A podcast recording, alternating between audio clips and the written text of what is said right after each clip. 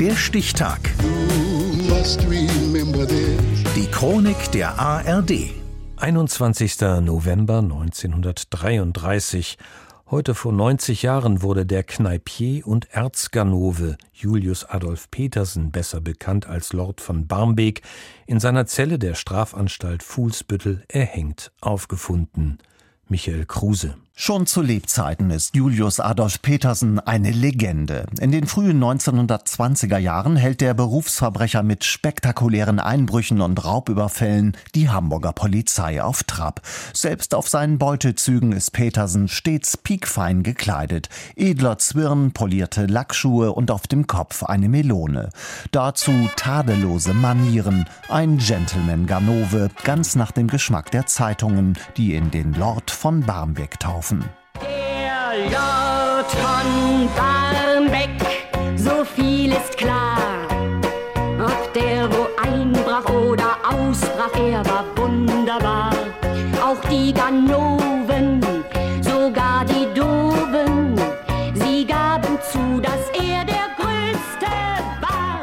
eine Kneipe, die Petersen selbst betreibt, ist der Stützpunkt seiner Bande. An die 400 Männer gehören zur sogenannten Barmbecker Einbrechergesellschaft. Typen von zweifelhaftem Ruf wie Lockenfietsche, Rabenmax und Schlachterkarl.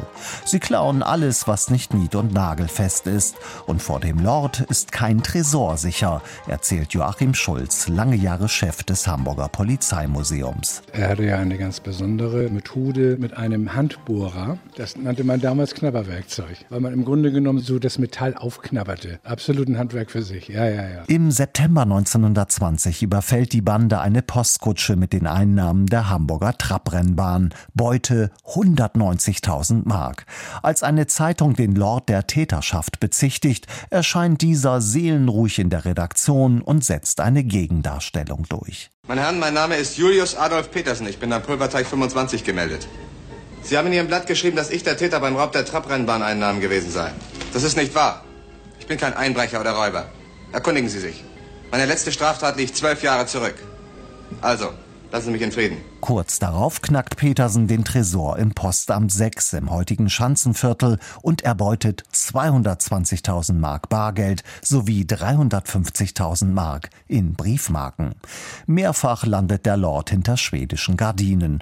Doch es gelingt ihm regelmäßig wieder auszubüchsen, was ihm den Ruf eines Volkshelden einbringt, eines modernen Robin Hood. Aber dass er jetzt das Geld den Reichen gestohlen hat und das mit vollen Händen unter den armen Hamburgern verteilt hat, hat, das ist mit Sicherheit nicht so. Also ein ganz, ganz, ganz kleiner Robin Hood. Das Ende von Julius Adolf Petersen ist wenig romantisch. Nach einem Einbruch schnappt ihn die Polizei im Kleiderschrank einer Geliebten. Ein Gericht verdonnert ihn 1922 zu 15 Jahren Zuchthaus. Und das, obwohl er 49 Einbrüche gesteht und 63 Komplizen verpfeift. Im Knast schreibt er auf über 700 Seiten seine Memoiren. Diese werden 40 Jahre später veröffentlicht und mit Martin Lüttke in der Hauptrolle verfilmt. Das Leben, das ich hier schildere, ist leider ein gescheitertes. Ob ich heute mit meiner schwer errungenen Selbsterkenntnis ein gutes Glied der Gesellschaft werden würde?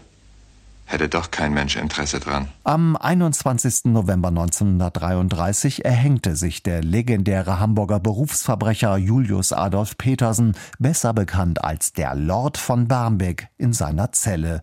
Das war heute vor 90 Jahren.